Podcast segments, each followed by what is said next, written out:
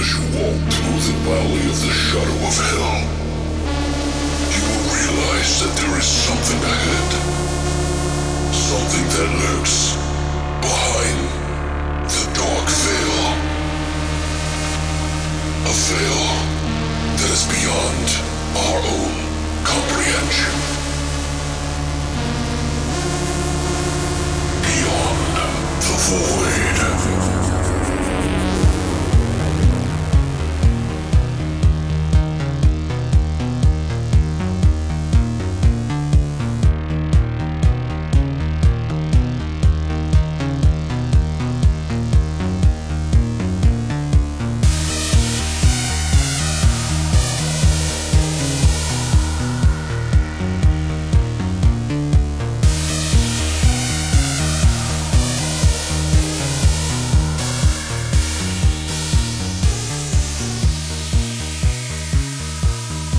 What's up, guys, and welcome back to Beyond the void.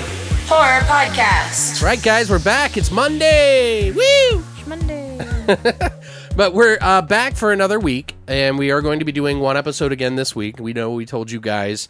Now, to be full disclosure, we have been discussing possibly just cutting it back to doing one a week and then doing two a week if we if we feel like it more so uh, as like a bonus extra episode. Because to be quite honest with you guys, it's a lot of work behind the scenes here to put up two episodes a week. But today, guys, we're going to be discussing two Asian cult films that you may have never heard of before. One of them is called Evil Dead Trap, and the other is the Boxer's Omen. and to make matters even better, we will be having a guest on with us named Don Anelli. He's a podcaster, fellow podcaster. He does a podcast called the Horror Mafia Podcast, Yeah. which is part of the Horrorphilia network of podcasts. He also writes for Death by Podcast and Slice and Dice Dreadcast. So you guys are going to want to stick around for that when we get to our flesh and potatoes segment today. But first, how you doing, Brittany? I'm good. How's thing going? Good. Yeah, you said you've been out and about. You went to a couple Doing too much. Parties or something or usual. clubs and shit. Yeah, I'm trying to think of what I did all last weekend.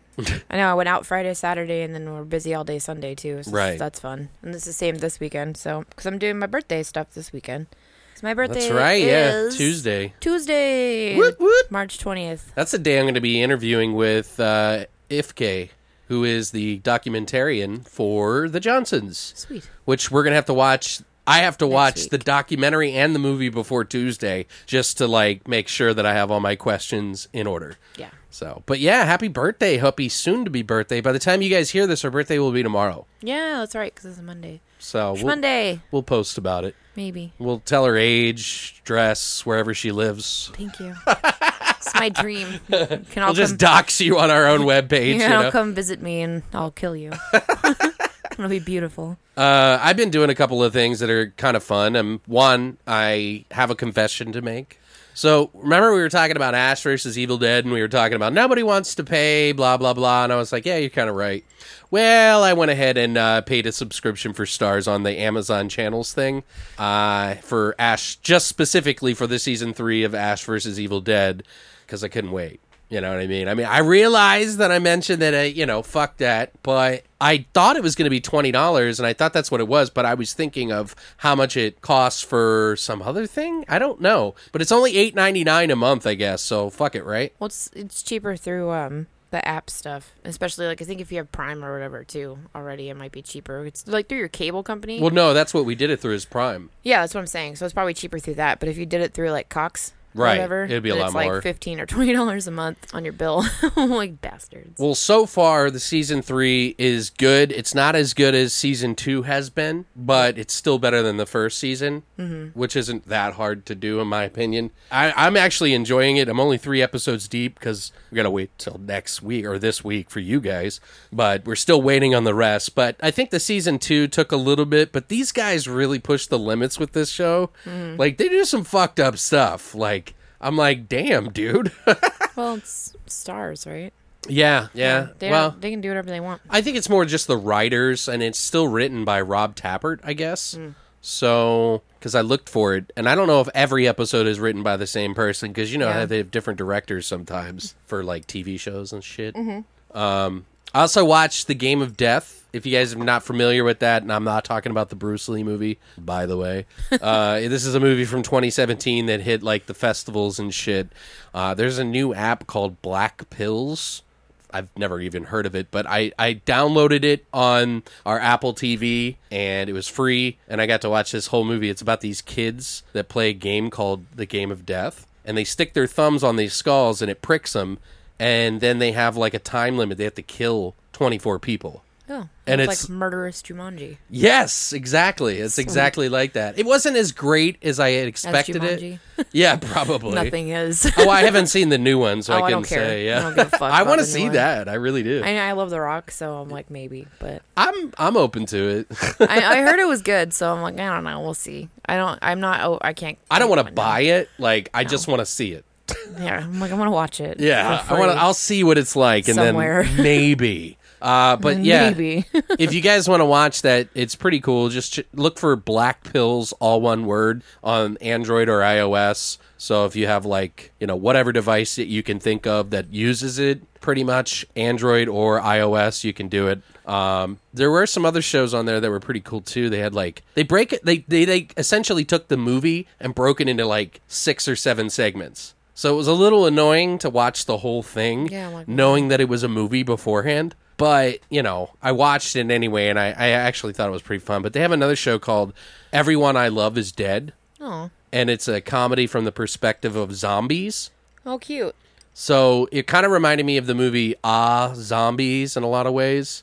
So they like have humans as pets and they like eat people like but it's like the reverse roles. So it's like they're just like us through their eyes and they have like a pet human and like it's just weird. It was kind of fun. I, I watched the whole thing last night and I was just like all into it. So plus they've if you if you know they got South by Southwest going on right now. Fuck. I keep seeing all these reviews for all these movies I'm not going to be able to see for like it could be even a year. Forever. Yeah, like it's gonna be fucking forever, man. And there's Hereditary that I'm really interested in seeing because a lot of people have been raving about it. Although I did see one review that was like, meh.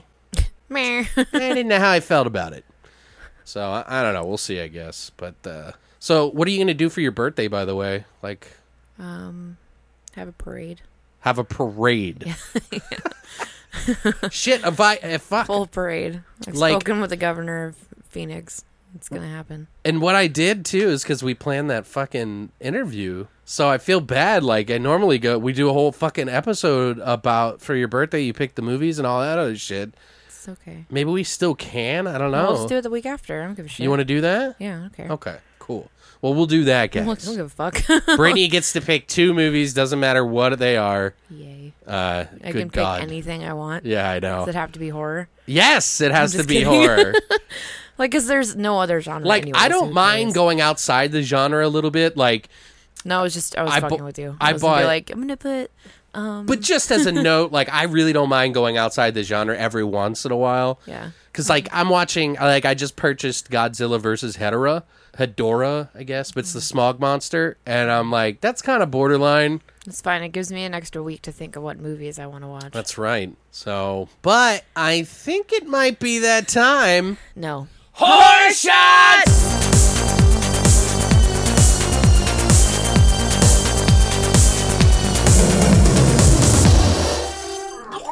All right, guys, we are back and we're going to do our horror shots.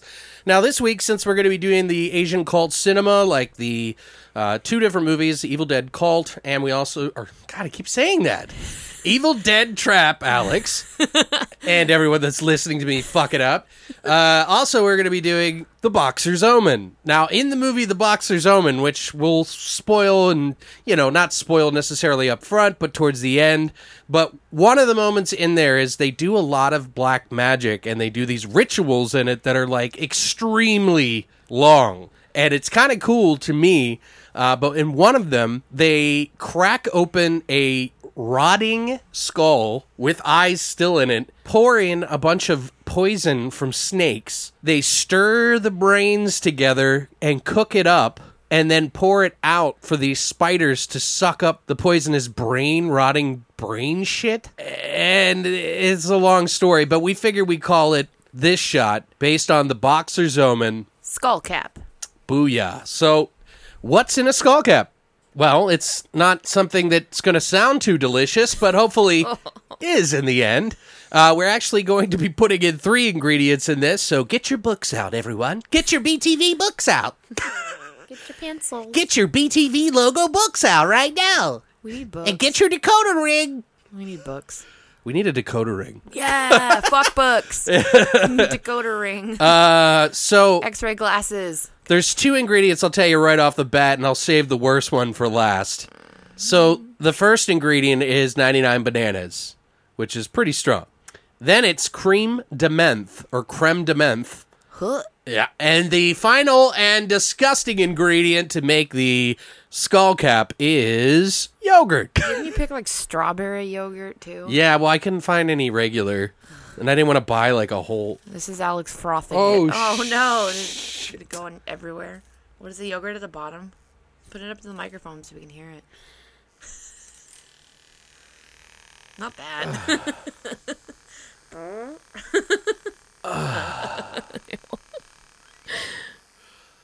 Hold on, I'm almost done. All right, so we started up with one of the frothing, the BTV, BTV frother. we should go. fucking get a frother.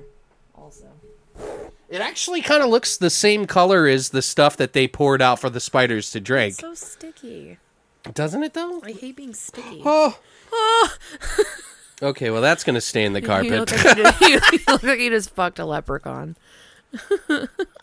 oh no! It is all over the carpet. oh my god! I just Jesus. spilled it everywhere. What are you? Fucking. I don't know. Jesus Fuck me. Christ. What the fuck happened here? I gotta clean that up after this. yeah, that's like that's a lot of green. okay, so now. what is so green? Is that the creme de menthe? Is it the green? yeah, it's the creme de menthe. Yeah, oh, it's so gross. Or cream de menthe. I don't really it's know. Pretty sure it's creme. That's what I thought. I'm pretty sure it's garbage. because it's got an e after Actually, it. it's- but maybe it's just British. It's just garbage. That's what it is. Also, before we drink this, I want to give a big shout out to my homeboy David Cronenberg. It's his 75th birthday today. Is the day we're recording it Thursday, the 15th. Holla. One of my all-time favorite favorite directors. Um, uh, there's there's a few, but he is one of the big ones. Him, John Carpenter, like they've put out so many great movies, guys. So So that's really what the green froth is. That's on Right. the Well, and there's another uh, caveat to this as well. I guess it's also St. Patty's Day over Oh, the weekend, so and this is green and it's a skull Oh. cap, so it's like a triple entendre. that. That's funny. I didn't even think about that. Right. St. Patrick's Day has no importance to me. So we're gonna. Ch- this is gonna be cheers to David Cronenberg, and we're gonna say "Long live the flesh and drink." Got Okay. it? Long, live, the, flesh. and drink. Yes. Just kidding. I thought I had to say that part. Fucker.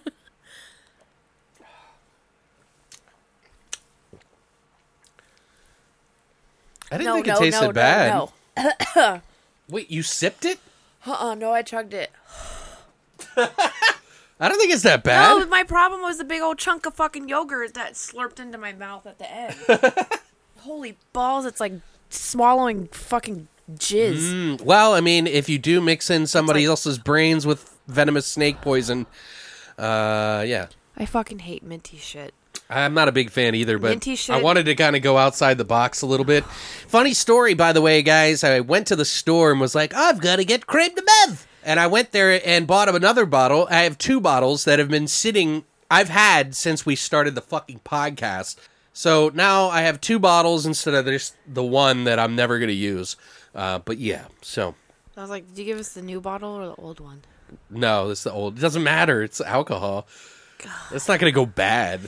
I know we discussed this. I'm like, does it just get better with age? like wine? It's like a fine mint. No. Tastes like I just blew fucking peppermints all day. Hey, leprechaun? Blew a no. You fucking fucked a leprechaun over there. Jizzed all over the place. I look like I fucking blew everybody at a peppermint factory. Well, guys, if you would like to check out the skull cap and do one for yourself, but go to longlivethevoid.com to check out our hashtag horror shot section now. That's it for horror shots. All right, guys. So now we're going to go ahead and jump into our flesh and potatoes with our good friend, Don Anelli, fellow podcaster, fellow horror aficionado. You'll find out soon, but stick around, guys, for our flesh and potatoes of Evil Dead Trap. And The boxer's Omen. let's do that right now.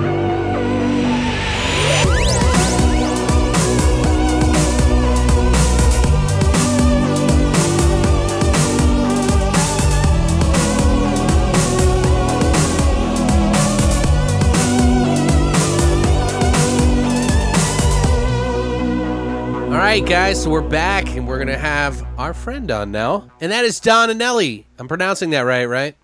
Oh, absolutely. yeah. Okay, just it's not that hard. It's not that complex, Alex. How you doing, man? Oh, I'm doing great, man. Great to be here. Yeah, man, I'm glad you came on. Uh, apparently, for you guys that didn't know, uh, Don Anelli actually does a podcast of his own, as well as he's a part of numerous other podcasts. Uh, but his personal podcast, where he talks predominantly about horror and sometimes some of the some of the Godfather movies, right? Oh yeah, we've uh, covered a couple of those uh, mafia movies. Yeah. And, and I love the fucking podcast name. It's called the Horror Mafia Podcast, guys. Excellent. If you haven't checked it out, you should. He's a huge supporter of horror and many other podcasts. He's he just wants to be a part of the community just like we do. So if you guys like what we do, you're probably going to love what he does too. So but Yeah. uh you also write though, right? Oh yeah, I do um, a lot of I do a lot of blogging. Um, I do a lot of um, reviews, um, articles, write ups, all kinds of stuff. Yeah, you've kind of toned that down a little bit on your own though. You have your own site Yeah. for that. Yeah, um, well, I'm in the process of moving actually, so a lot of it's just at this point maintenance. I'm moving everything over to the new site just to keep it alive. Right. so yeah um as soon as i get that finished um because at the moment the old site that i was spreading that is about to be uh, killed off at the end of the month and i can't afford it so i'm moving to a new server and Oh shit. hopefully yeah so i'm moving everything over now so a lot of the stuff that i used to post is going to be up there on the new site hopefully um, maybe first week of may or so i'll be able to start writing new stuff again Now, are you so you're not even writing for the uh, I guess the Death by Podcast website, the Slice and Dice Dreadcast? No, yeah, yeah. Um, a lot of that stuff is being um, the Death by Podcast site is being rebranded into Horror Mafia because Death by Podcast kind of went under. Gotcha. So uh, yeah, that's so we switched over from that being the main show to Horror Mafia being the main show, and we're rebranding everything into Horror Mafia, and so we're switching. We're doing that. We're switching. I'm switching my stuff over from my old personal site to my new site, and yeah, I haven't had much time to do writing. I've squeezed in some paragraphs here and there, but nothing that I could call a definitive piece of original work yet. yeah. By the way, guys, Don actually likes a lot of the outer fringe stuff for horror. Uh, you always say like, "Oh, well, I typically like some of that weird, bad stuff." Right? Uh, Isn't that usually the conversation we have in uh, some of the posts? Yeah, um, I'm pretty much what you would call. Well, I've sort of uh, self-described myself as an all-inclusive exclusionist. it makes sense when you explain it. Yeah, well, I had to think about it for a second. I'm like, okay, I get it. So what, whatever you like, you like. Yeah, so I like. Eh, if, so if I like something, I like everything about it. Right. So for me, being a horror fan, I'm gotten into it where okay, my collection ranges from Abbott and Costello and the Universal stuff to Spanish and French horror to you know the stuff we're going to talk about today. And I have no qualms about the fact that sitting amongst all that is you know R.L. Stine. De- teeny popper, teeny bopper stuff. So How dare you like Abbott and Costello? Those bastards killed Universal Horror. I'm just kidding. Some people get weird about that. They're like, that's when it went to hell. yeah, apparently they haven't seen Abbott and Costello meet Frankenstein. Right. so- It's fucking hilarious, dude. Like even today, I was I watched it with uh, one of our writers, Mark Doubt, who we had on as a guest too, and I just fucking loved it. Um, and it is it is hysterical, some of that stuff, and I'm surprised that there's you know where's the gag reel to that thing because that thing is going to be Oh. Yeah. I mean- you know they improved a lot of weird stuff in that oh, probably. Oh, I mean, you know, not to you know get too deep into that, but I mean, just the scene of him sitting on the corpse in the in that laboratory where he's you know fidgeting around trying to keep trying to wait for him, and he notices that he's sitting on the creature itself. Oh, oh, man, that's that- right. Yeah, I mean, you not to get too deep into that because that's not what we're reviewing. No, but- whatever. It's just nice Yeah, to I talk mean- about to get to know you, man. Oh yeah, no, I mean, you know, stuff like that I I find hysterical. I'm really really big on slapstick comedy, so, you know, whacking people over the head is always a good time in my book. Well, so are you a fan of Peter Jackson or Sam Raimi? Obviously, Oh yeah, um I have Dead Alive in my top 10 favorite films of all time. that's my number one. I think. Brittany knows that movie, right? You know Oh, that yeah. movie. Yeah, God, that's like, Yeah. that's my favorite, man. I don't know what it is. That humor is just so good. it is good. I'll tell you what, if I can if I can find it as Brain Dead, I may be able to put put it at number 1, but I know it as Dead Alive and in top 10, but yeah, I'm not going to fault you for liking that one. Yeah, no, well, it, it, I have like five different versions. like I have the the the PAL version because I couldn't. Like that's the only version that you can get that's fully uncut, and it's only DVD because they don't do that with Yeah. Blu-ray anymore. It's just regions. Yeah. Uh, I'd love to get my hands on that copy. So, yeah, that's you know, I you. love that. I'm just love that kind of stuff. Well, do you know that the fucking the Blu-ray for the Dead Alive movie, the U.S. uh supposedly uncut, but it's the cut uncut. Yeah. if that makes sense. uh, is going for like hundred and nineteen dollars on Amazon right now. I looked just last night. yeah, that's the uh, not in my price range. right? Not in my price range. Chris, my girlfriend's all like, "Sell it." I'm like, "No, hell no! Like, it's not the complete version, but I still want it." Sell it. Well, anyway, guys, I think we should jump into our flesh and potatoes now and talk about the two movies. Uh, we mentioned that I didn't know if we mentioned this or not, but Don actually did an episode on one of the movies that we'll be talking about today, and that's The Boxer's Omen. And on his podcast, I think he did like three movies, right? Oh yeah, that was a uh, special episode. Um, we did. Um, we have a special segment that we call uh, Torture Tanya, which is a friend of one of our co-hosts who likes to be tortured and watch awful movies. so I suggested the film um, Dead Sushi by Noboru Iguchi. Yeah, it's pretty bad. Yeah, and then the main course was um, Mystics in Bali, and then The Boxer's Omen. Right. You know, uh, man, I have a lot to say about The Boxer's Omen, by the way, but I'll save it because Yeah. it's hard for me to not say something, so I'll try my best, guys.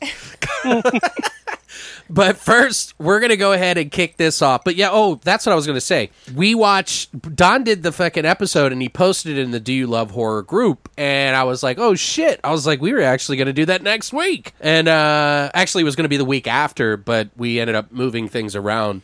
And he said, "Hey, well, if you do it, let me come on." I was like, "Fuck yeah, dude, let's go." So that's why Don's here today, so we can talk about these. He got to see a movie he hadn't seen, uh, which we're going to be talking about right now, and that is Evil Dead Trap. Now, I did the majority of the work on this one. Evil Dead Trap came out in 1988. It's also known as Shirio or Shiro Shiryu Nowana. Nowani. Yeah, Sh- Nowani. Shiri- Shiryu Nowana. well, you tell me, man, because I don't know. No, I grew up on. Shiryu? I grew up on.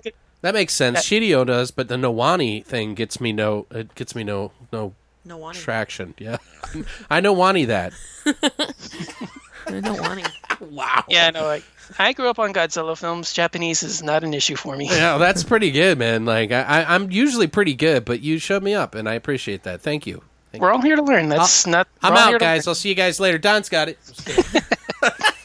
Uh, the story on this one, by the way, guys, is TV show host Nami asks her viewers to send in home movies. She receives a snuff film apparently shot at a nearby factory. Taking a camera crew out to investigate, good idea. Right. Nami finds the factory deserted. Or so she thinks. As Nami and her crew begin to scour the factory, they're murdered by one by one in a grisly fashion until Nami remains. She ultimately discovers that the killer is Hariki, a small fetus like man conjoined to his fully grown, naive twin brother who seems unaware of the killings.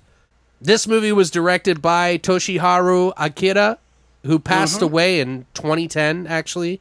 Uh, I don't know how, but You know, it's sad to see because this was actually kind of a weird movie that I would have loved to see a little bit more. Although he seems to be pretty friendly with the semi porn films uh, more than anything. He even did a female prisoner scorpion death threat remake, sort of. It was like part six, I guess, of this female prisoner scorpion, which are these pink. Uh, what is it called? Pink films Right. Yeah. they basically it's it's women exploitation films uh, for Japan. So, uh, but he did the Scorpion, the uh, female prisoner Scorpion death. He also did a Shadow of the Wraith and Man Behind the Scissors, which was one of the last ones that uh, was really popular. Uh, it also is written by Takashi Ishii, who wrote and directed Black Angel Volume 1 and 2. Mostly a lot of softcore porn in that direction, too. And he also did Brutal Insanity of Love and the sequel, I believe. Um, some of the cast, uh, another fun fact about porn most of the stars in this movie were porn stars. When they say porn, though, I don't know if it's full out like American porn I don't think style. it's like American porn. Yeah, it's probably Yeah. just semi sort of boobs you know bush. softcore porn basically. boobs and bush. Yeah. and some minor ass slapping. Yeah. No. Um, porn in Japan is not allowed to show um, a woman's genitalia. Right. Right. So yeah. Um, there's never Or actually pubic any- hair, right? Right. Yeah. It's all. Um. It's. Yeah. There's the famous thing is, is that it's all um fogged out. So um. It, you can show it on the screen, but it's got to be fogged out if you do. So you can never physically show it. Right. Right. It's Yes. it's really hot, guys. The blur, The I love it. Ever. It's the mystery of the pussy. Oh god. I'm ready. Uh some what does s- it look like under there? What's living within? I don't even. That sounds dirty. That sounds wrong. like there's something bad under Is there. it You know, chlamydia? like yeah, like well, crabs. Or is it just herpes? What is it? Uh, some of the cast that you'll probably have never heard of, although I tried to do my best. Uh, honestly, after looking through all of these actors, majority of them only worked with this director at all. Like, um, did a lot of softcore porn again. Uh, Miyuki Ono, who plays Nami, the main character in the movie, she was in the movie Black Rain, which is a pretty big title. She was also in Black Angel Volume 1 and The Man Behind the Scissors, again, the same director. And, uh, yeah, big fan of that. Um, some of the other porn stars that are in this movie is Yuji Honma as Daisuke Muraki. We have Hitomi Kobayashi as Rai Seguera. Sugiura. Sugiura? Is that what it is? Okay. No, Sugiura. Sugiura. Sugiura. Sugiura. All right. Yeah, there you go. What he said.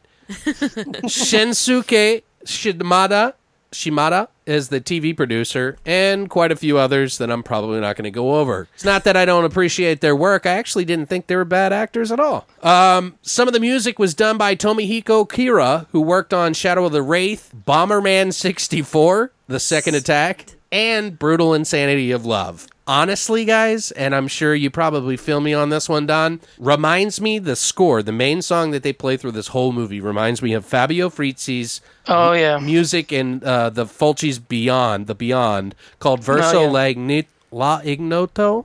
Right. Yeah. That. Uh, I almost thought that there was uh, straight up lifting of the score until I heard it a second time. Right. Yeah. Yeah. It, it's almost identical. They're. You know. If you didn't know otherwise, you would think that they straight up took the soundtrack and played it over. I, dude, I, I had the hardest time trying to track down the tracks because I was like, wait a second, this reminds me of, of a lot of different things. And then I started listening through the tracks, and that was the one I was like, that's the one. That's Right. the one that the, the blind girl Emily always plays on the piano and shit mm-hmm. Yeah. in the Beyond, by the way. Right. Um, but yeah, it's it's not the exact notes, guys. So I was Right. Yeah, it- wholeheartedly sold on that it was, but it wasn't.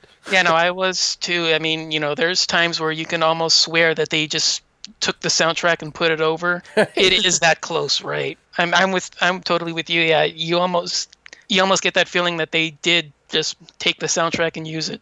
Well, what do you think about this movie for your first time watching it? What did you think of it? It's not bad. Um, I know that there's probably more traditional Japanese slasher efforts. Um, I've heard of one called The Guardian from the Underground. That sounds intriguing. I definitely want to look into that. n- not necessarily all that great, but not too bad. I I'm kind of in the middle on this one. Yeah, I think I think it is a little bit like that. What do you think, Brittany? I had a good time with this movie for the most part. Yeah, It had me for the first probably like 45 minutes, and then once I realized pretty much everybody but like Nami and that strange dude were dead, I was like, so where do we go from here? yeah. Let's drag it out for Yeah. forty five Everybody's minutes. already dead, and it's 30 minutes into the movie. So what the fuck's gonna happen? Like, where? What are we doing? And and then that's when I was tuned. Like, it lost me for about 30 minutes at that point. I'm like, Really? what is happening? like, I don't know. It was just a lot of like unnecessary pauses and just trying to build a story. So I like, understand why they did it, but at the same time, I just felt it was unnecessary. I almost but I almost feel like it's because they were trying to go for an atmosphere, but yeah, it was way too long. exactly. It's like I've done that with songs with music. Right. The songs are like seven minutes long, and I'm like, whoa, this is way too long. No one Like, wants a seven minute long song, Right. Alex. It's gotta be Nobody wants tightened. a seven minute long song. No one. Not anymore. Like it was cool in the seventies, but like now everybody's like, "Fuck off! I want to go home." like listen to the same song for eighteen years. Anyway, What you don't like Foghat? no. Um, but I there's a lot of things about this that I appreciated. The gore was good. Mm-hmm. oh, I love the gore. Yeah. The gore was good, and I loved every minute of that. Um, I just felt like there should have been more of it. Like they should have just ran more with that. So I, I don't know. I think they rushed a lot of the kills, and I wish they would have slowed it down a little bit and paced it out a little bit more. Um, so it would have made the story a little bit more cohesive. Um, as far as not making me want to fall asleep for half an hour until it like sort of got interesting again. But Yeah, it's kind of it was kind of weird that it was the action the acting where everybody's si- you know in the building talking with each other. That's the stuff that's spread out and kind of like, you know, it takes forever to get through. Yeah. And then, you know, the kills are the stuff that, you know, just breezes on by. it's like this. You done. Like yeah. why? I mean, there's only one. There's only the one kill where you know the girl's impaled in the shower. That's like you know the longest kill in the whole movie. But even still, that's not really all that short. Right. Yeah. Yeah.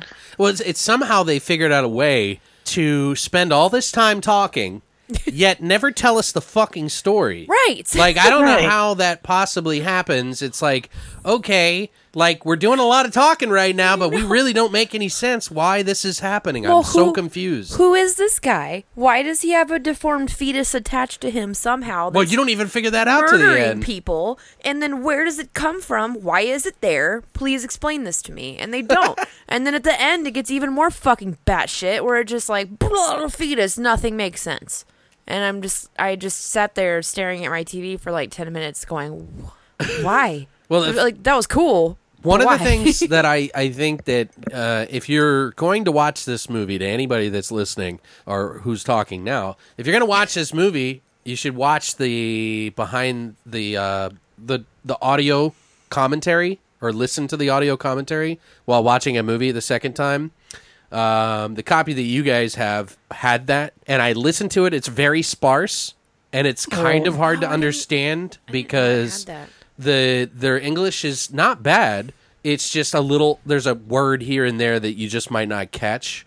So he was going for this like completely dreamlike fucking thing. And it made no sense what he was trying to say to me. But Yeah, it seems a little weird that I think a lot of it is because you know a fetus doesn't necessarily mean like a dreamlike atmosphere. Right. It yeah, like that. You know, if you're going for that kind of a thing, I would imagine something. You know, he was saying something about the settings in the underground, the temp, the tunnels, where he wanted it to be like a transfiguration or like transport, like transportation sort of a situation. right. Like I can see that being where he's going, but then I don't I don't get where this alien this demon fetus attached to him. Makes no You know, sense. it's so- maybe it's the, the hitchhiker that you carry through your life. I don't, I don't Like I don't understand. Like I, I mean, whatever. It's his art interpretation, and maybe it wasn't supposed to be. I I feel like he was trying to go for like a possession type movie with gore, right. That's the end. Yeah. That's what I feel. like all like it's story wise. But before we get to that, though, I want to say a few things. First off, if someone sends you a snuff tape, don't go looking for who made it. No, so fucking stupid. Seems like a bad idea, even in the eighties. Let me gather my crew of women. Wow, My- there my was two guys, Just right? one guy. There was another guy with glasses. Am I right? who's like the nerdy guy that's always like a fan of the one girl, and he was like, "I'm I tried to have sex with you. I'm impotent." Or she's like, "No, Yeah, that's the guy that gets his head cut off. that's a different guy than the guy with the fucking hoodie." Serious, like I, I feel like I don't remember there Well, being the- another dude that went with them, so the that's why I'm like, what? Well, the story is a little convoluted, so it is kind of confusing anyway Yeah, we can both be right or wrong. Who even knows? you have to pay like serious attention to this movie and it doesn't demand that much of your attention visually anyway sometimes it does it's it's not perfect but it's it's sort of like a japanese version of uh that follows tropes from other popular more popular films not in necessarily the kills the kills are somewhat unique uh, an example i could give you guys is like evil dead with the fast moving camera in the woods. It was like in blue and it was like going around the factory. Or Right. they oh, have the s- camera scene, too, Yeah. with the Yeah. flash. Yeah, There's that- a yeah, there's was- a couple of them. There's a couple of them throughout there showing the uh, That was dope. yeah. They also did the sex scene, which is kind of typical of like the Friday the Thirteenth Yeah, kind of thing. I mean, I, that's kind of a reach, but ridiculous. uh, why have sex in inappropriate places? Because you can't. why not? Yeah. Um, I also get Fulci specifically, probably more so because of the, the music and even a little bit of a basket Right. case sort of thrown in. So, but it, as a whole, i i the movie is completely different than any of those movies, and it does seem to take some ideas from the big guys, although I can't explain how exactly. It's just the techniques that they use throughout the movie Um, right. Yeah. but I, I, you know, it does have a lot of gore, a lot of grew, a lot of fucking splattered, dis- like crazy shit. Honestly, some of the kills are pretty brutal, and it made me question like how they did it. Um, one of the uh, there's a eye gouging scene in the movie that is awesome. I wouldn't say it beats Z- Fulci Zombie by any means because there's that extra break off point in the zombie movie, but uh, it has, Right. I feel like it has a little bit of atmosphere and it pulls off like in some scenes, not perfectly. I feel like it tries more than it actually accomplishes in that area. Uh, and then by the end of the movie, like it kind of jumps the shark. It's still interesting in some ways, but it, it's an hour and almost fifty minute movie which I feel like is entirely too long for the premise of this movie. Yes. Um, yeah. I don't know. That's pretty much how I feel about it. It's it's not got a lot of substance to it, even though the director swears by it in the commentary. Of course he does. but it's not gonna it's not gonna be for everyone, guys. I still liked it. I mean, if you like, you know, your a- Asian horror, whatever, you're gonna Slasher, whatever. Gore. You like gore, you're gonna like it. Like at least for the first like 35 to 45 minutes, because it's just this good, pretty decently solid gore fest. So it's, I mean, there could be a lot more, but it was decent. I had a Yeah. good time What, with it. what about you, Don? Do you have anything else to add? Yeah, no, I'm uh, I'm right there with her with um, Brittany. That's kind of how I was. A lot of fun in the beginning, great setup. You know, really get into it with the initial kills.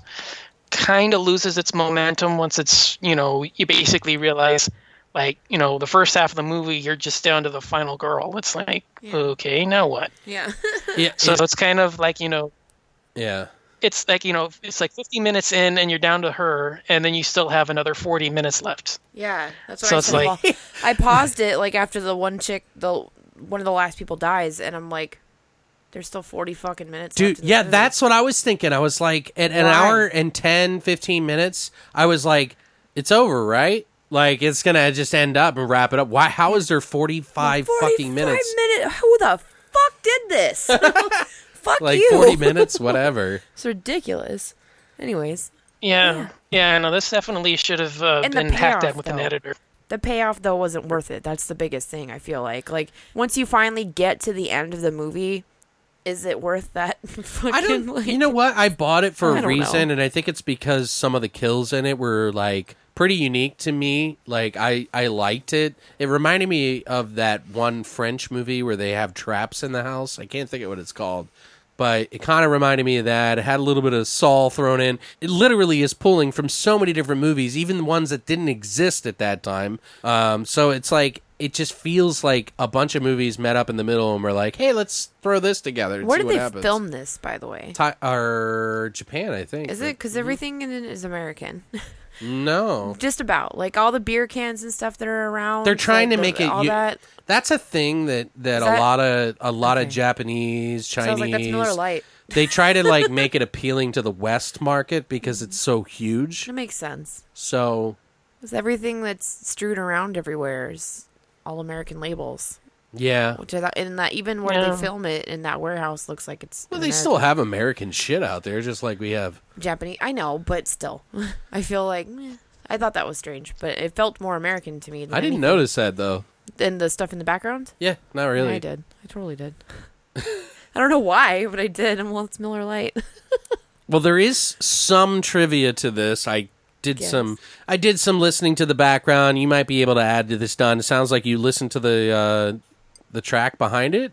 Right, yeah. You the did. commentary. Yeah. Three, four. There's like you know three or four minutes where he's not speaking at all. Yeah. Um, it's him and some other guy. I, I didn't catch the name it's the because there's two guys. it's the special effects guy and the director. Oh, okay, yeah. I, I, I couldn't hear who the second guy was. Yeah. Yeah, so I, I knew there there's there's two on the track, but I didn't know who the other guy was. Yeah, uh, the director, which is uh, Toshiharu Ikeda, and of course the special effects guy, who is Shinichi Wasaka or, or Wakasa, who would go Wakasa. yeah. Wakasa. Yeah, Yeah. he would go. He actually his career spawned from this. As a matter of fact, because of the the special effects that he did here, he was the suit maker for several, and we're talking like a lot of Godzilla movies, guys. He worked on, let's see, Godzilla Final Wars, Gamera Two, or Gamera, uh, Space Godzilla, Rebirth of Mothra 1 through 3. He even did some work on the live action Devilman movie from 2004. Uh, but that's just to name a few. Like, he's done Yeah. a ton of work. So, Yeah, I, I've- know a lot of his work. I, I didn't don't have a you know voice to go with the name, so I didn't know. But yeah, I'm a huge fan of his work. right, yeah. Yeah, he does. I'm, and that's funny, too, because I just bought that fucking. Godzilla versus uh, the Smog Monster too, so it's like it's like come on, come on, Alex, watch it. Let's talk about it. Um, apparently, and I don't know if you guys knew this or not, but there is a sequel, and I have seen it. I I, owned that. it at one. There's point. actually two. There's actually that's two. what I heard, but I couldn't find the third one. Yeah, the third one. Um, it's sometimes just called um, Broken Love Killer.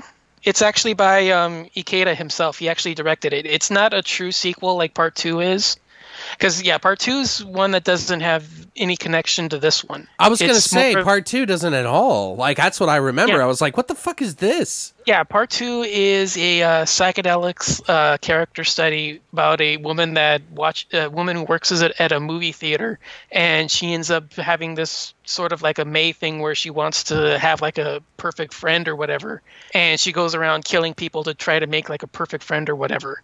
Oh, That's part two, and then yeah, so part three, I haven't seen that one, but I know it goes under the name Broken Love Killer and that's actually by yeah it's by um ikeda himself which is why it became part three because you know same director similar style of movie I feel like they were I- just trying to milk off the, the the success of the first one. more than likely i wouldn't put it past them um something yeah. yeah. something like that you know you've got somebody that creates a success he does a similar movie let's try to boost sales by tagging it onto this you know popular thing he did Right. yeah there's so many stories about that we can probably you know do a spin-off podcast and talk about those movies ourselves Right.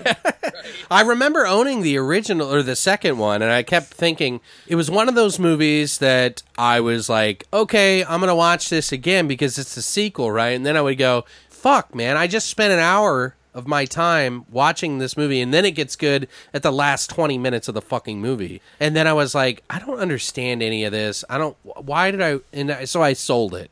I kept the first one and I sold the second one. So yeah I feel like it's a waste of time. My personal opinion. If you guys want to go down further down the rabbit hole that has no connection to this movie, uh, Evil Dead Trap, in my opinion, and then like you said, then yeah, I would skip it. So if you can't get into this one, I wouldn't waste your time watching the sequel. But um, uh, they did say that they shot this movie from like 9 a.m. till 3 a.m. each night. So they really only had like five, six hours sleep before they would shoot. So all the actors had to do this day in day out. And they said that American movies are like that, uh, but not there. So, and the special effects guys were working day and night, like just to make everything work. So, I mean, they they had to be they had to have somebody on set, you know, in case they needed him, obviously. Right. But uh, but they do joke about how they didn't even have storyboards in the film, so it kind of played into their long days because they were still trying to figure it out. Like by the seam of their pants. right What the fuck they're doing. which is why the days took so fucking long well there is one more spoilery kind of thing and then we'll get into our favorite scenes and then jump into the other movie uh apparently and if you don't want to hear past this just close your ears for a minute or so Earmuffs. um apparently the end scene with the baby it's something that the director had a dream about. He had a really bad dream about about his own mother, and he said that his mother's eyes kind of rolled back in the dream, and he had asked the actress to do the same thing to kind of mimic his dream, but she was unable to do it. So he was like, "Well, we just shot it anyway." I, I thought it was Fuck it. interesting though that he this is all based on a dream. That's why yeah. he tries to pull that fucking uh, what do you call it? M Night fucking bullshit on the end. Yeah. You know, to try to fuck with us and then brings it back. Did you guys have any favorite scenes in particular that you want to mention in order as best you can? Um, for me, I always enjoy the uh, set, the scene where they're trapped inside, where um, you know all the stuff comes crumbling down and they're kind of like realize that they're fucked. Oh, okay. Because I love those kinds of things where it's sort of like you know this big action scene that just comes out of nowhere and then all of it's it, like it traps them all inside. I think I know what you're talking about too. Is that the one? Wait, Yeah, where- it's when they're all they're all in the hallway and then all of a sudden like the front door just like the whole like ceiling comes crashing down. okay. Yes. Okay. It's like the early scene where they realize that they're in there with something. Ah, right before. Is right after the sex Yeah. scene, right? The first sex scene. Right. Yeah. Right after. Yeah. Yeah. What about you, Brittany? So I like the first kill scenes, pretty tits. um, it was literally, I guess. Yeah, they do show tits in there. Her tits aren't really out so much because she had a shirt on at this point. But I just, I just love how out of nowhere it comes from. Yeah. Basically, like she just, she's like mad at. This is shortly after she just fucks this dude, and then like they're trying to find a way out because everything just kind of crumbled and it's crazy and kind of chaotic, and and then she opens this wardrobe or whatever the fuck it is, and this weird corpse fly like falls out of it. This woman's corpse fi- like falls out in front of her, and she's completely just like, "What the fuck?" And then all of a sudden, bam! Like a spike shoots out of the fucking floor. Oh, that wasn't the first kill. What are you talking about? The first kill was the eye gouging scene, the one I was talking Oh. about earlier. I didn't count that. Sorry, I meant like the first kill I was of like, like wait a second. people. Yeah. I meant Yeah. the Like first the kill first of the group. character and Yeah, the first character kill. Yeah. Yeah, that's Yeah. what I was talking. About. That's what I meant. Gotcha. I didn't even think about that. I forget what her name was off the top of my head. Ray. Yeah. yeah. Ray, yeah, R E I. Yeah, Because there's Yeah, Ray. two characters that are similar names. there's Rye and Ray. yeah. It's it was a little confusing. But I thought that was interesting because it just it was funny because it was out of nowhere for The me. spikes so things like a, were pretty cool. like out of the floor, and I'm like, what the hell? And then all of a sudden, like, here's another one, and then here's one more, and I'm like, oh, cute. And then it's kind of fun because you can watch her like the actress is kind of struggling to make sure she's holding the one under her arm. Yeah, you see the the floor. moving. it fucks up a little bit. Like you can see yeah. Mm-hmm. the floor move a little bit on the second spike. Just like little like Yeah. little tiny inaccuracies that you kind of Yeah. notice, like when I'm like, oh.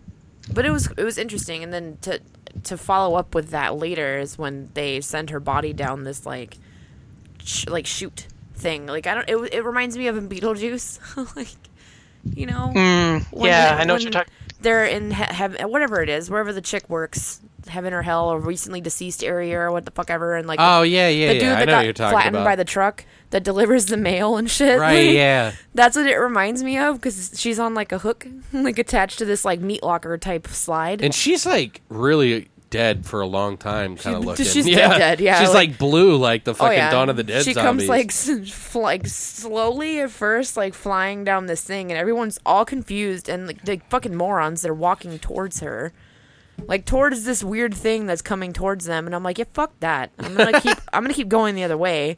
Um, and then all of a sudden it just like speeds up and it just like flies at them and they're like, whoa! And then they duck out of the way and it's like thwack right into the wall. I'm like, What Yeah. the fuck is this? Just like a meat slab. So it's like reminds me of a big old chunk of cow from a slaughterhouse. It was funny.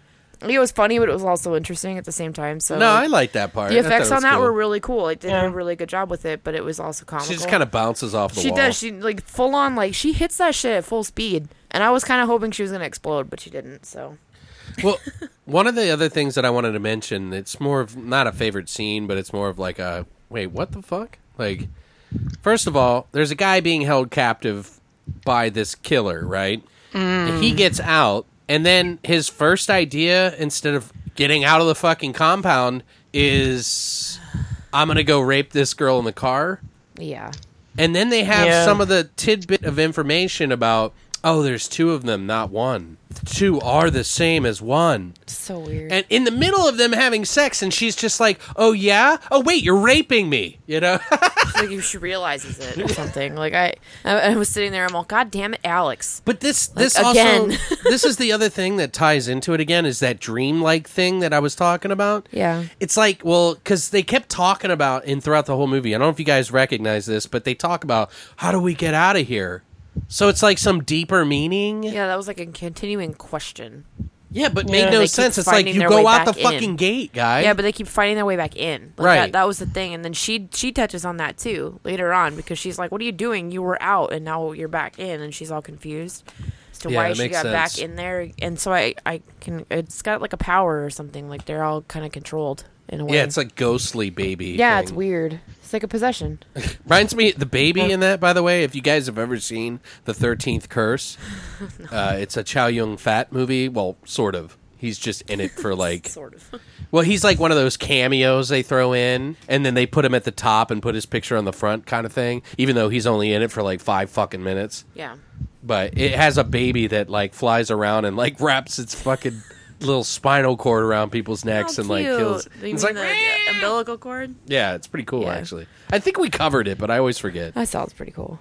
Anything else that you liked? One any other part for you, Don? Mm, um, yeah, that's uh, pretty much it for me. okay. There's one thing I do want to bring up, and do remember Brittany when you said that you have to play along with the killer or the rapist or whatever the fuck uh, to get out of that situation safely? Yeah. Why in the fuck is the girl yelling at this guy who's killing everyone? like it won't matter.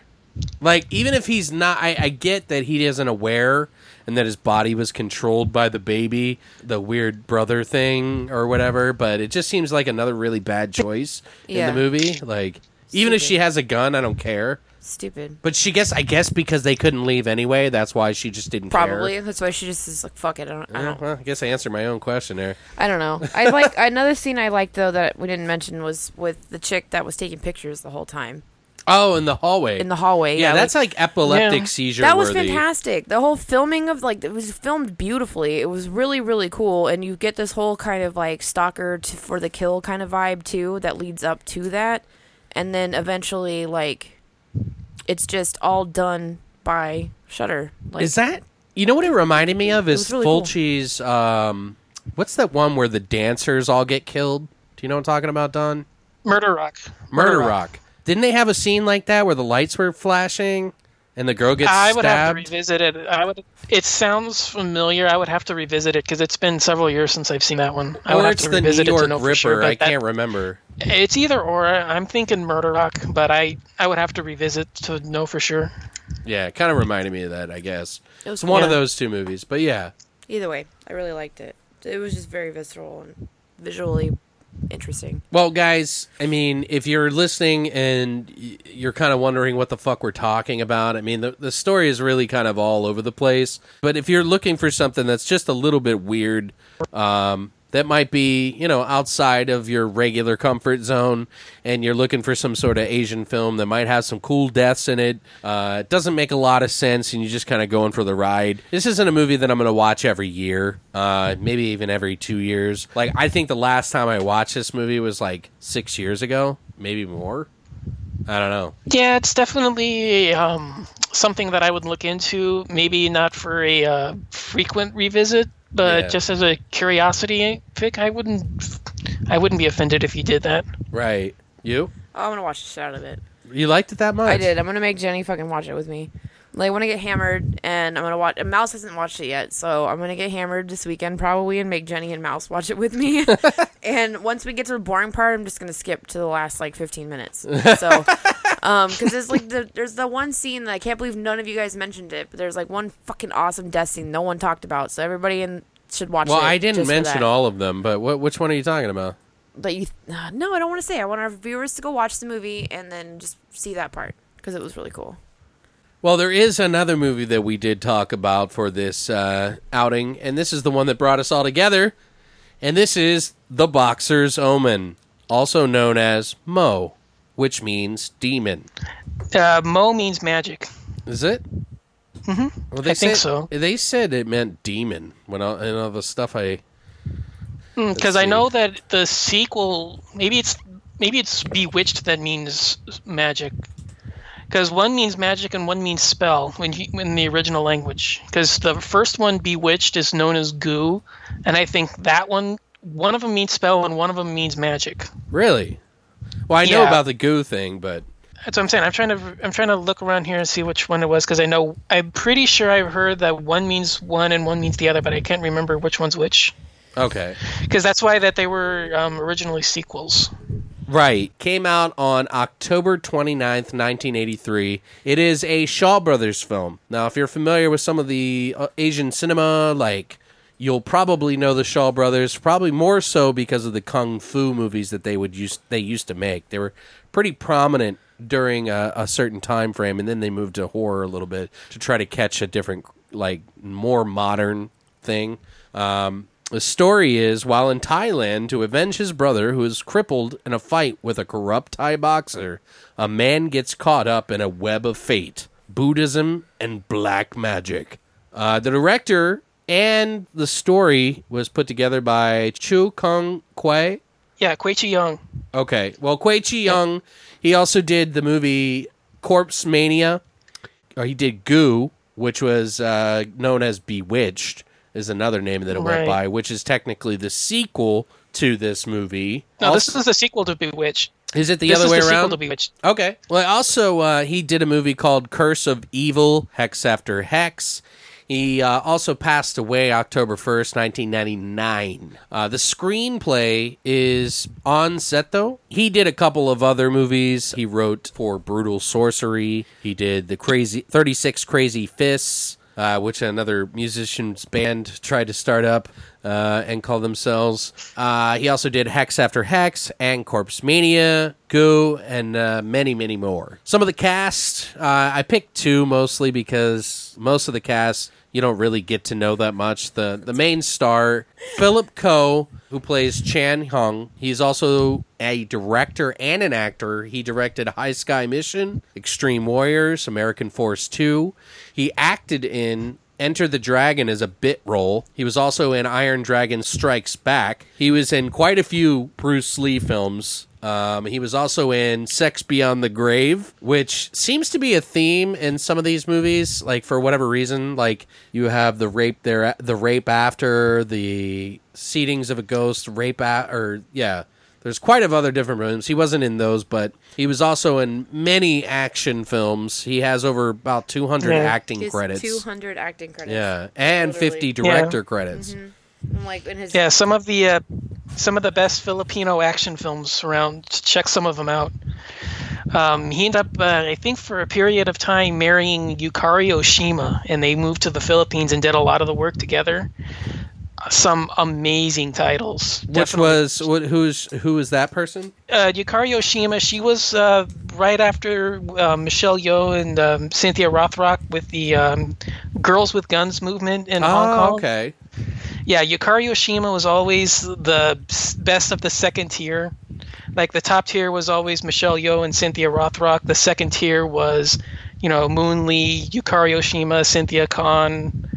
There's a couple of others, but um, yeah, Philip Ko and Yukari Oshima got married, and then they moved to the Philippines, and they kind of carried the tradition over there, where they directed, uh, they directed and starred in a bunch of um, really, really good wild action films. Definitely worth checking some of them out. Sweet. Yeah, I mean, the list that I was looking through, I was like, "Holy shit." Like this is crazy. Um, actually, one of the other actors in the movie was probably more recognizable to me because I was a fan of some of the earlier Van Damme films. Is Bolo Yeung, who Oh, Bolo yeah. Young played as Bo Am, I believe they said his name. His big role was Bloodsport, actually, with Van Damme, Bloodsport. and he also was in another Van Damme movie called Double Impact. He was Mm-hmm. in Enter the Dragon, Chinese Hercules, the Bruce Lee movie called Game of Death. So this guy is like well steeped in some of the fucking movies that you probably have seen. Uh, and his Mm-hmm. face is very recognizable because he's huge. He's a Well, fucking huge body's- badass. His body's almost as memorable. Yeah. I... uh, so, what are your guys' thoughts on this movie? And uh, maybe we'll start with you, Don, because I know you said this is probably one of your favorite movies that you. Uh, yeah, this is prob- yeah, this is uh, probably in my top five favorite Asian horror films. I utterly love this movie. Um, if you heard it on Horror Mafia, I mentioned a little backstory about this, which um, bears repeating. Please do. Yeah, so uh, early 2000s, I'm just getting my feet wet into the genre. I don't know much about horror. I've hit the heavyweights, you know, Your Nightmare on Elm Street, Halloween, Friday the 13th, Phantasm, you know, on and on and on. But my only experience with Asian horror was Audition. So I'm already kind of a little leery about what Asian horror is because, okay, you know, that's Audition. Yeah. Yeah, that's a- Audition. That's a big one to start out with. Yeah. So uh, one day I'm at the vi- I'm at this record store with my family. We're doing video shopping, and I get done early, so I hang hang out to the um, VHS aisle just to kill some time. And so I look around and I'm you know just browsing through this stuff, and I see this title called The Boxer's Omen on there. So I pick it up and I think, huh, you know, it's a kickboxer ripoff. You know, Ah. it's on yeah, it's a kickboxer ripoff because you know, okay, it's on a video label called Tai Seng, which I know f- from my youth has all sorts of Jackie Chan and you know Jet, Jet Li. Li. movies. Yeah. yeah. There's you know tons of tons of that stuff. They're still running, by the way, guys. I know, yeah, I, yeah. So I have the video label, I have the title Kickboxer, Boxer's Omen. Okay, it's a ripoff. I look at the back and Bolo Yeung's on the one of the pictures. It's the early fight scene with him. So not even thinking, I put three together and say, "Oh, it's a kickboxer ripoff. Two bucks, you know, why not?" So I take it home. I think nothing of it, and you know, several weeks later, I realize, "Oh crap, I haven't seen it yet." So I'm done with my homework. It's about dinner time. I put it on. And just as I'm eating dinner, the movie's on, and it takes such a left turn. I don't move until the movie's over. I literally sit there, sit there watching this thing happening as my dinner's going cold in front of me, not even moving, not even blinking. Like, what the fuck? and I swear off Asian horror for good. Audition, Boxer's Omen. Fuck you guys, I'm done with you. Oh, because of this movie, really? Yeah, it's like, okay, Asians are weird. Your horror films are not worth my time. Fuck off. I'm not. I've seen an audition. I've seen Boxer's Omen. I want nothing to do with your horror. Give me Jet. Give me Jackie Chan and Godzilla, and I'm fine with Asian cinema. I don't need your horror films. so, Boxer's Omen has a special place in my heart, and I revisited it once I got back into the genre later on, and it's one of my all-time favorite Asian horror films. That's a great story, man. Yeah. Yeah. What do you think? I'm- I mean, do you think it's because it's just so weird you couldn't forget it? it's one of those what demented mind came up with this right? it's like what thought process went did you go through in order to come up with a scenario like this and then make it you know to have people sign off on it and say yeah go ahead that's a scene worth filming Sounds great. it's like you know that's sort of where you know my thought process was because you know friday the 13th halloween nightmare on elm street boxer's omen Yeah, it's pretty straightforward. Everything other than that. Right, yeah. So there's kind of like, you know, you hit the horror heavyweights from America, and then you get this, and it's like, what the fuck am I watching? it's like, you know, such a unique and different experience that you know, at the time I wasn't ready for it, and I had absolutely no qualms just signing off on it and ignoring it. And it took me a while to get back into it, actually. So Well, and it, it- you know, we kind of did a little pregame talk a little bit about it because I was like, just tell me your general thoughts real quick. Like, did you like it or not? And she was like, mm, so why don't you go ahead and tell them what you thought, Brittany? My, hmm. My thoughts are pretty short and sweet on this. I um ended up going, "What in the fuck did I just watch?" that was that was my thought process, and I still can't wrap my head around what the fuck that was, um, what the purpose was, what the point was. I still don't. I don't. I don't understand. So I feel like I'm kind of in the same boat that you were in when you first saw this movie, and Yeah. maybe in a couple years I'm gonna revisit it and have an appreciation for it. But at this point, I don't. so, I I was telling okay, Alex, yeah. I was like, it was so fucking hard for me to watch this movie, and we've watched some terrible fucking films, Yeah. and this is not And- terrible by any means. and that, yeah, Like, that's the thing. It's if you look at it from technical standpoints, you know, the special effects may be aged, but everything else is stylistically on point. right. Absolutely. Yeah, this is what you would call well made. It is. You know, it's, there's it's not a terrible Yeah. film at all. I just yeah, it's just the shots what they capture are just so mind-bendingly deranged. You're trying to wrap it up, right. and that's the whole thing. one of my biggest issues was I couldn't get past all of the noise going on in the movie. Oh, like the not sound even effects. just the soundtrack, but the sound effects and everything that was so overpowering that it was so distracting from anything else. Like when the ghost A was like floating Holy around. fucking Ding! balls. It was just like my husband and I were talking about how this movie should actually be called the most annoying sounds imaginable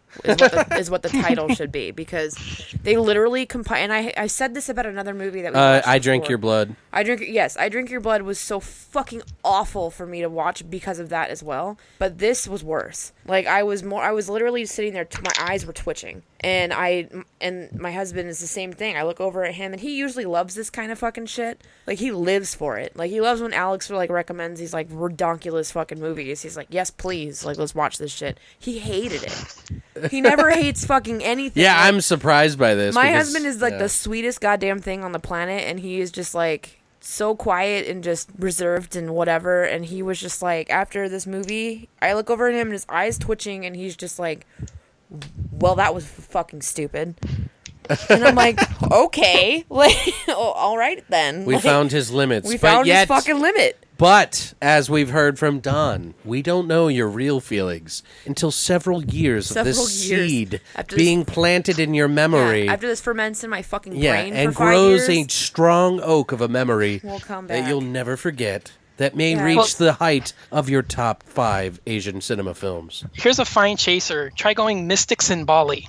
Oh yeah, Try doing something like that first, and then this may not. This may go down a little easier. Okay. Because that was actually the movie that got me back into it. Believe it Okay. or not, Mystics in Bali was the the movie. I get, a friend of mine gave it to me in college, saying, "Hey, you like Asian stuff? You might like this." So I, you know, I was like, oh, "I'm I'm not touching Asian cinema, horror cinema. I don't want anything to do with it."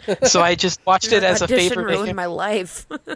Yeah, so I watched it just as a favor to him, and then that was sort of like, okay, yeah, maybe I have to try this again. yeah. I, that's something that I don't really consider um, because. To be honest with you guys, like I've seen a lot of fucking Asian films. Like I've seen a whole lot. I have tried to reach because I feel like you can go down that rabbit hole pretty far uh, in this in this genre. Uh, I don't even know. Is it a genre? It's just it's just Asian film, and even nowadays, people get mad at you when you say Asian film. So it's like, but you know, it's just I've seen so many different types of Japanese, Chinese, Cantonese, fucking every knees that you can think of. Dirty Like- knees. Yeah, like I've had dirty knees. I'm kidding.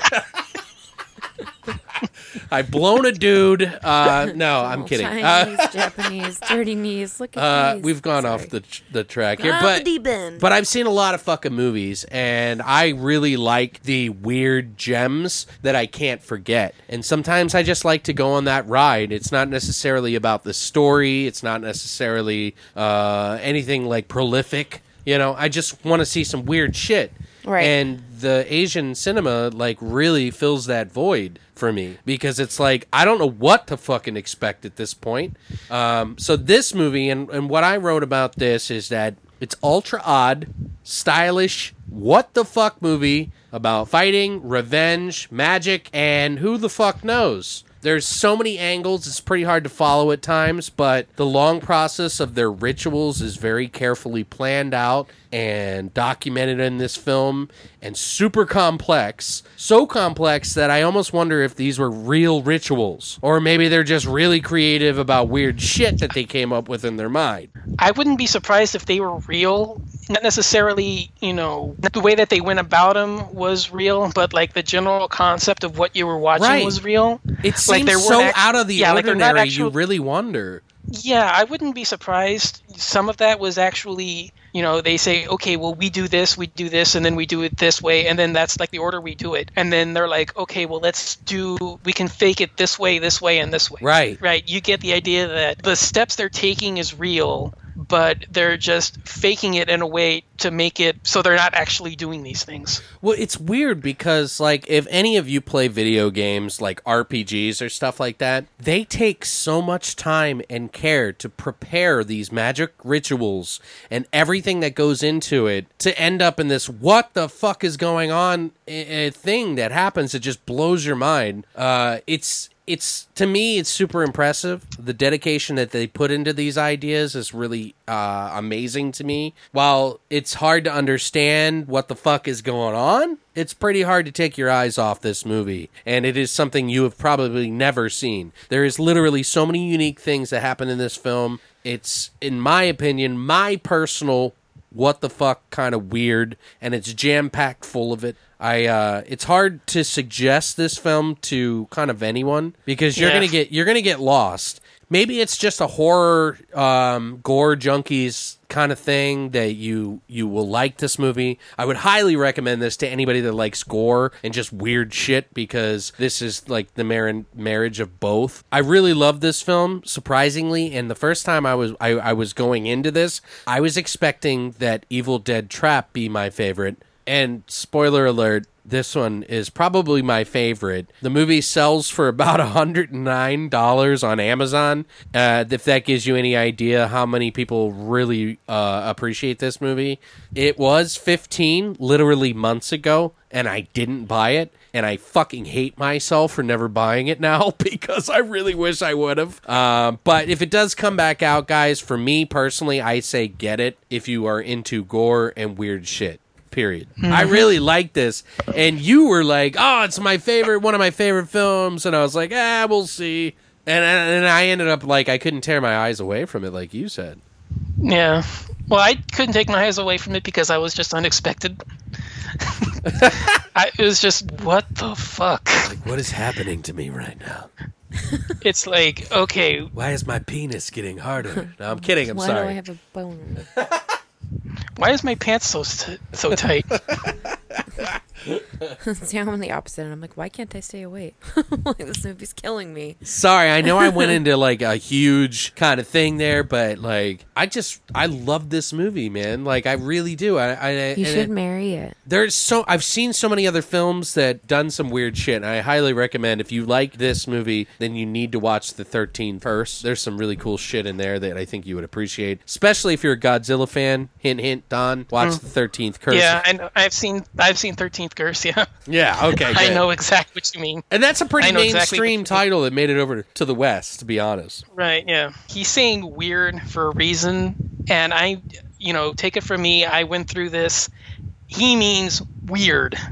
Like really weird. Yeah, weird. Like this is creatively weird. I don't know how to explain right, it. Right. So um, let's just say this: when the weirdest sequence is a person spitting up blood onto a bat skeleton to reanimate a figure, and then hypnotically control it, but yet the creature is actually attacking a person on a astral projection, sort of. Yeah, of. right. Like it transcends Yeah, all like a- reality. I don't know what the fuck is happening. And that's not the weirdest thing in the movie. Believe oh, that's me, like we mild. mean weird. Yes, that's Yeah. weird. That's mild. It's mild. like I said, astral projection, bat hypnosis through spitting up blood onto a skeleton.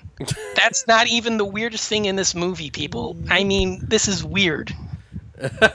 It's weirdly awesome. He's saying it for a reason. weird. I like this is this is my kind of movie. I was so Yes. surprised that I would love this movie. Like I, I really was not expecting it. I was like went in with really low expectations. I didn't give a fuck about the story. I was just blown away by everything that was happening in front of me. It was like going on a, a fucking I don't know, man. It was just fucking cool, man. Like so I can't there's so many scenes in this movie that I can fucking spout off. But before I lose my and come in my mouth, um let's talk about some of the trivia, okay? the Shaw brothers, first of all, I mentioned a little bit about them in the beginning of this. They were huge into kung fu films. They were known for doing it cheap, and they were known for doing it well for their money as well. Um, when the fad of kung fu sort of kind of died down in 1980, they needed something to push and compete with the new wave of film and Asian cinema to try to get the West's attention, I guess.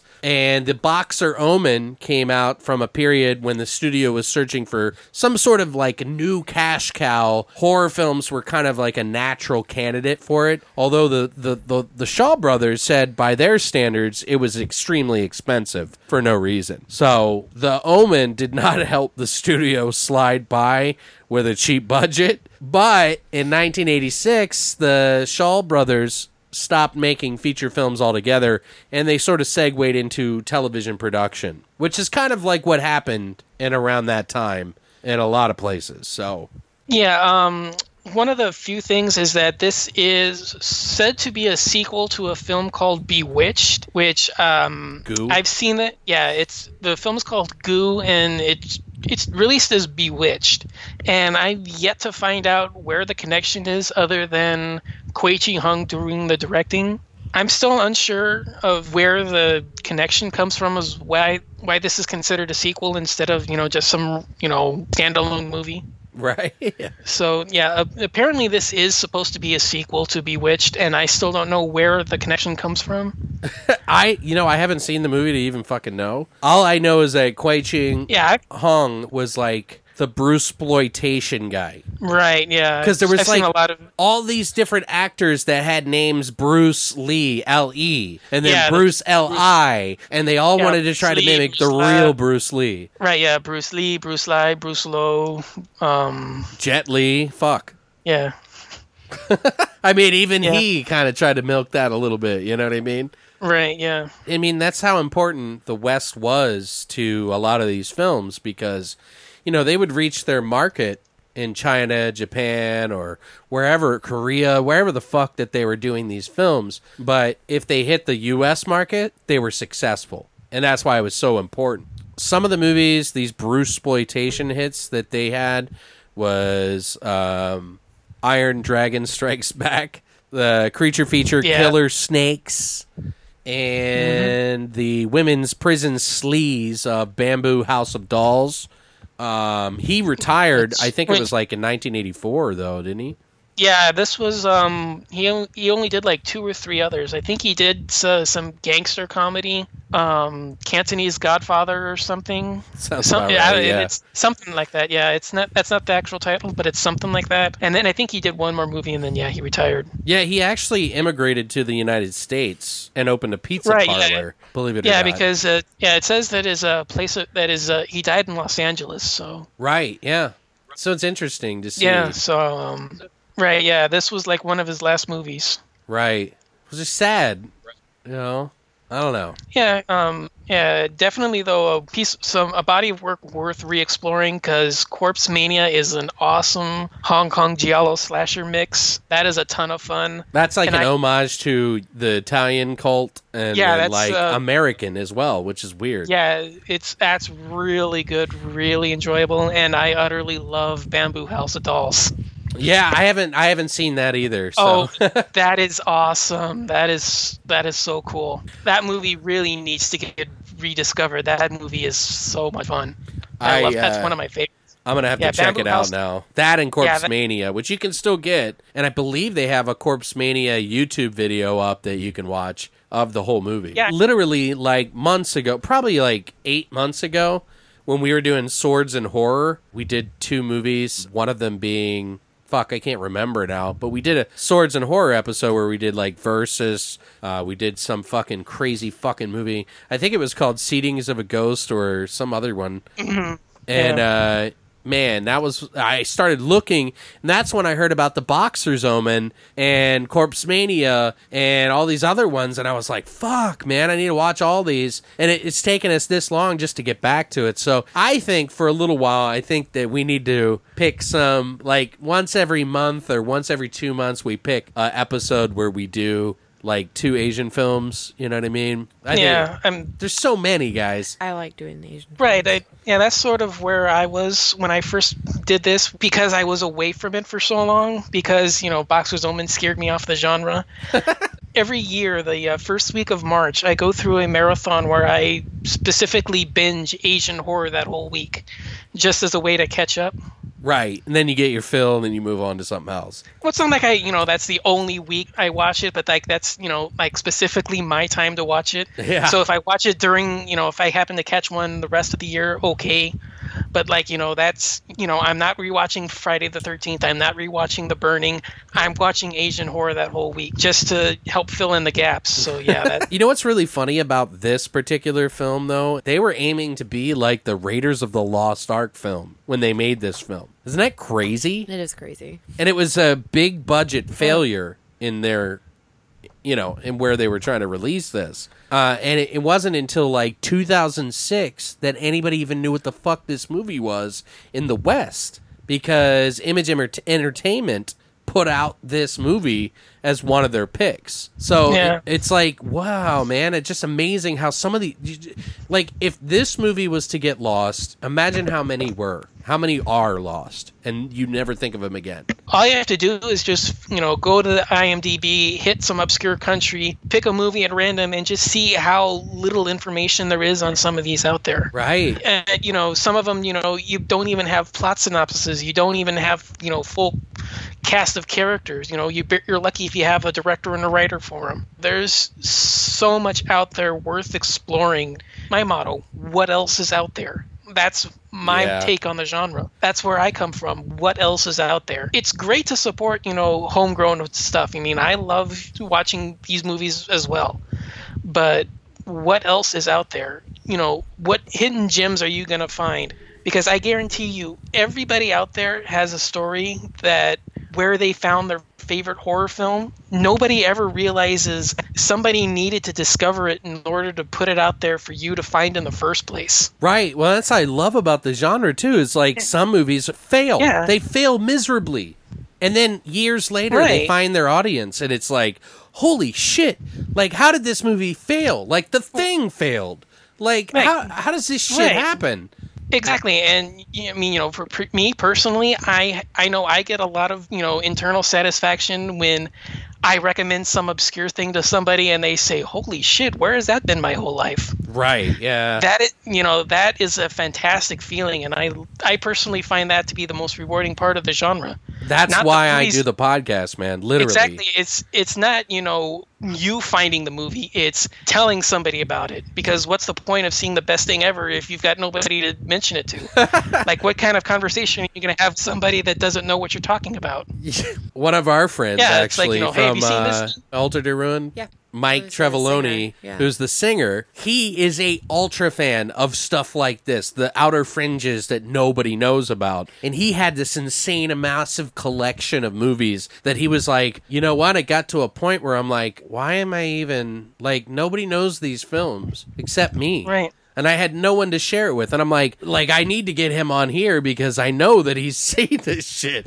He said he went into one of those Right. Third uh, party trading companies, like where they buy all your movies, and like everybody at the store crowded around his collection that he was selling, just crates, crates of DVDs, and they were like, "Oh my god, oh my god, oh my god." And I was like, God damn it, I wish I knew you back then, because I would have bought every one of those motherfuckers off you. like, here's Exactly. 500, thanks. Yeah, Right. I mean, it's it's like you know, what kind of conversation can you have with somebody that's never seen a, seen a good movie? Right. It's like, hey, have you seen Boxer's Omen? No, I've never heard of it. Oh, fuck, you know. Okay, so now what else are we going to talk about? That's why I like subjecting her to all these weird fucking movies because she comes, she's she's younger than I am, so it's like you get to watch all these Brittany, and I'm like, fuck yeah, I get to subject you to these fucking chemicals like a mad scientist of horror. You know, I don't know. Half the time I come back, like, fuck you. Uh, like Crazy Lips, that one where you're like, Oh, really, yes, Alex, really? Fuck you on that one. Uh, Big time.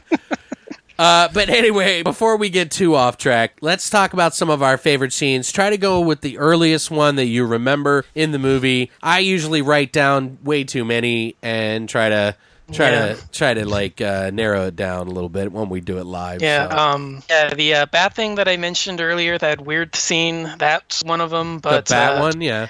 for me, it's yeah. For me, it's uh, hands down their first battle with the reanimated crocodile skulls and the floating head, the urn. I'm not trying not to say too much because I don't want to spoil it. But Oh no no no! It's you yeah, know yeah, reanimate. Let's just say reanimated crocodile skulls, a holographic urn, and a floating head are involved, and that's not all of it.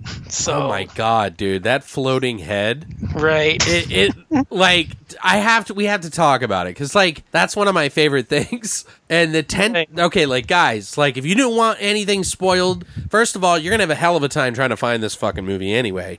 Uh, and even if you do, uh, you know, like to own it, to buy it, like legitimately. Even even try to find it illegitimately is not a very easy task, by the way.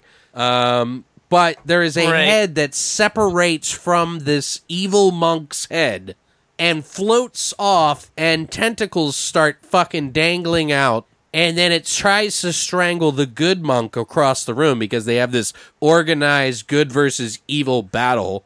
And then all of a sudden, like, it flies, tries to fly off because the sun comes up and he grabs the tentacles and he holds it there and the head just melts. But there's just like everything that, that happens in this fight and this is the first fight, guys. The first fight. Everything that happens in this could have been the end of the movie. And it's just the beginning. like, and that's just like one piece of that fight, too. Like you said, there was crocodile heads, bat heads, holographic fucking. I don't know, dude. That shit was fucking weird. Yeah, that was one of the first scenes that lost me when I first saw it. I was, I remember that thing vividly. I I actually noticed it only when I actually dropped my fork because I was about to eat. I was take take a bite of dinner, and I had never moved watching this whole fight scene. And I actually knocked my arm onto my tray because I held it in place, just frozen stiff watching it. I actually dropped my arm and I banged my elbow on my dinner tray watching it. I remember that thing vividly. Do, do you remember that scene, Brittany? Like how crazy? I mean, there's a lot to unpack in this movie. the movie. whole time I'm just like, it, they don't even tell you why they're fighting. yeah, what's That's the Right. fucked up part. It's like you don't even know why they're fighting because literally, guys, the movie starts off and the, and the main character is this fighter, and it's not even the guy that ends up being the main character. So you're a little confused by it. It's his cousin who's fighting, and then they're in the ring with this bolo guy who's like the movie guy in Bloodsport. Who, if you've ever seen the the meme, the the GIF where you see Van Damme screaming into a Oh. microphone, and then you see the other guy playing the drums. Well, that's Bolo right there. Right, the, the the drummer guy that's Bolo Yeung, and I crack up when I first saw that. I did too, man.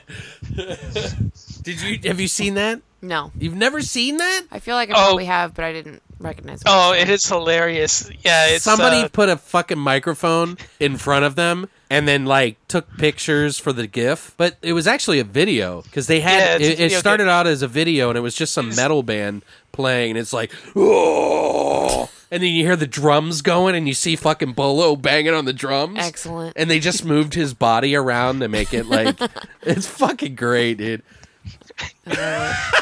Yeah, because if you've seen Bloodsport, you know exactly where those moments come from, Right. and that's what makes it all the funnier. Is just because you know where that comes from, and you just see the two mesh together. What about you, Brittany? I love the scene that we modeled our shot after, which is great. But the one that sticks out the most, probably to me, as far as like, why is this happening? But it's also really cool. Which part? was when they disembowel this, or they actually not even just they like completely like eviscerate this like alligator Right. crocodile, this Uh, like, cro- giant crocodile. So they're like suddenly like on this like crocodile farm, and there's like a bazillion of them all over the place, and I'm like, why is there? A Well, bunch and of don't they pull out a body out of the ground for some reason and of some lake? I don't. I don't even remember. That's his. That's his body. Is that what it is? Because like they killed No, the evil do- monk. Right. What they do is they take the they, they're using the crocodile as a spiritual enhancement. It's uh, to do with Hindu mythology. It's um, involved with the chakra system. Uh, they say that the uh, in Hindu systems, they say that the crocodile governs the uh, sacral chakra, which is a developmental energy. So they say that you know they're putting the body in the crocodile as sort of like a rebalance. The spiritual power of the crocodile is supposed to help heal him, as sort of bring him back into balance. Wow, you way knew a lot more about this shit than I did. That's why I think this shit's real. Like it's a real fucking. Yeah, in fact, that's what I was going from. The scene is is that they're they take the crocodile and it's the body of the monk himself. They take the crocodile, they kill it off screen, thankfully. Smash the eggs on the ground. Oh, that was so Right. sad. I didn't like it. Yeah. Right, like yeah. Yeah, but but when they put him inside, that's the body of the monk that died. And then the you know it, being inside the crocodile, that's the rebirth where they're taking him and they're re-healing him inside the inside the body. They're realigning him like a. It's sort of like um. Well, in the remember in the battle they cut his head off, so his Right. They, it's right. So it would be like the um, the nervous system in the body would be dis- discombobulated, and so putting him back together inside the crocodile would realign his re- realign him. That's why he comes together and he's fully formed again when they pull him out. Okay. Well, don't they? Doesn't he turn into a woman? Like at that point? Like I thought it was a woman. Yeah. Was it Right, a- yeah, that's what it is. That's the that's the spiritual body of the woman. When the woman reemerges, that's how they get. That's how they bring the guy back. Is they use the woman as as the The as the rebirth. figure. Yep, there it is. Because she, she she pops out the three. Three guys. Yeah. Ah, so she was so the much conduit for their birth. Right. The Yes. rebirth. Oh. God Right. damn it. Yeah, because I was like confused because the the three guys were in her Right, body, but they put her and They made put her in re- there. Yeah. Yeah, I'm like, Right, what- that- okay. Yeah, because it's the three disciples, and then they re- and then they rebirth her through they rebirth the wizard through her. If you guys are listening now, this is how batshit this movie really is. It's it's hard to explain. I'm surprised that you've put it together, but you've seen a lot more times than I have. This was my first Right. time, so uh, there is about three battles in this, and there's like three tiers to each of the battles. They fight this big fight, but there's it's just begun each time. And then it just opens up to more and more and more. There was one part in the movie where a fucking green head comes out of this fucking thing and floats around and tries to fucking manipulate his mind, but then he shoots that weird liquid tear that he gets from the mushroom and what the fuck? dude? I like it's so hard to explain. It's like here's an example. Like we were talking about those three guys. Basically, there's a part where this guy rips the skin off of the evil girl that these three guys put into a crocodile, rebirthed her in so many different ways with all these different techniques. In fact, there's a part where they're eating food. It was a gross part. They're eating like a chicken's head, mm-hmm. and they Oh, yeah. pass it to each other to chew up a second time for her to be able to swallow it. But when she comes back, they go to this temple where in Thailand, I think, where there's oh no, no, it was in Kathmandu where they have Yeah, it's in Nepal. right. Yeah, in Nepal. They find these golden ashes that the his his his brother, his twin brother that he finds out from a past life told him to go to if he wants to save everybody. And she pees this blue shit after their skin gets ripped off. It's really cool effects, by the way. Uh, her skin gets ripped off. He's like holding it in his hand. She pees this blue shit out. Then three guys squirt out of her like babies. They melt. Her body melts into worms, I should say. They kill one of the three guys by gutting him with a knife. The two guys come to. There's like three guys that come out of these fucking pods. Two of the guys stab one of the guys, kill him, gut him. Then they cut their fucking hands off and bleed on his wound that they stabbed him open with. Then they all die for some reason. And then those bodies form little alien feather looking dogs that walk over and shoot lasers out of it. Like, what the fuck is going on? like seriously like this, there's there is i mean if there is a deeper meaning this is literally what happens when you die like this is what happens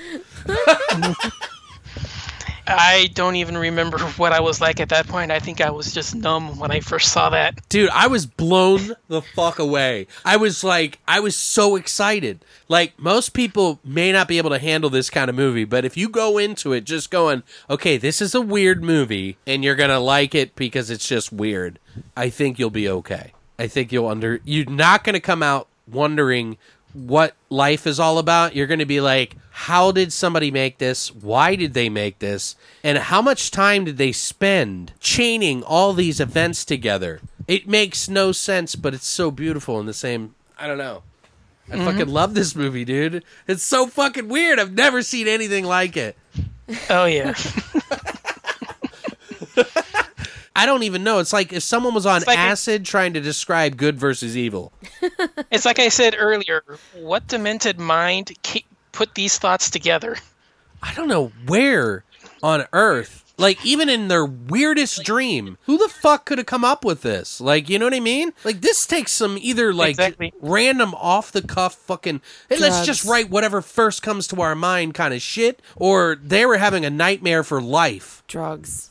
Drugs. I it, honestly, there's no other way around it. You probably were. If they Lots were on drugs. drugs, they really need to share that with the rest of the world. I think they did. It's a it's a, we vicariously took their medicine, Mushroom their tea. drugs in this movie. I'm sure Rance has a recipe to to get you high like that.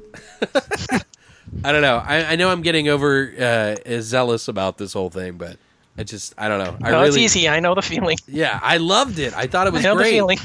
My first experience was like, oh fuck yeah, dude! Like, what the fuck am I watching? Like, this is why I'll go back to it because I there's no way that in the first ten times I watch this movie I'll ever be able to unpack it, let alone the next thirty times. Like, I'll just be like, whoa, who the fuck came up with this idea? So Right. So, like I said, so if you haven't gotten the idea so far, if your experience with Jap- with Asian horror is Ringu and Ju-on ripoffs, this is a whole different oh animal. yeah, no no no, This Yeah. is this is a different animal. Yeah. This No. is yeah. this is not like those.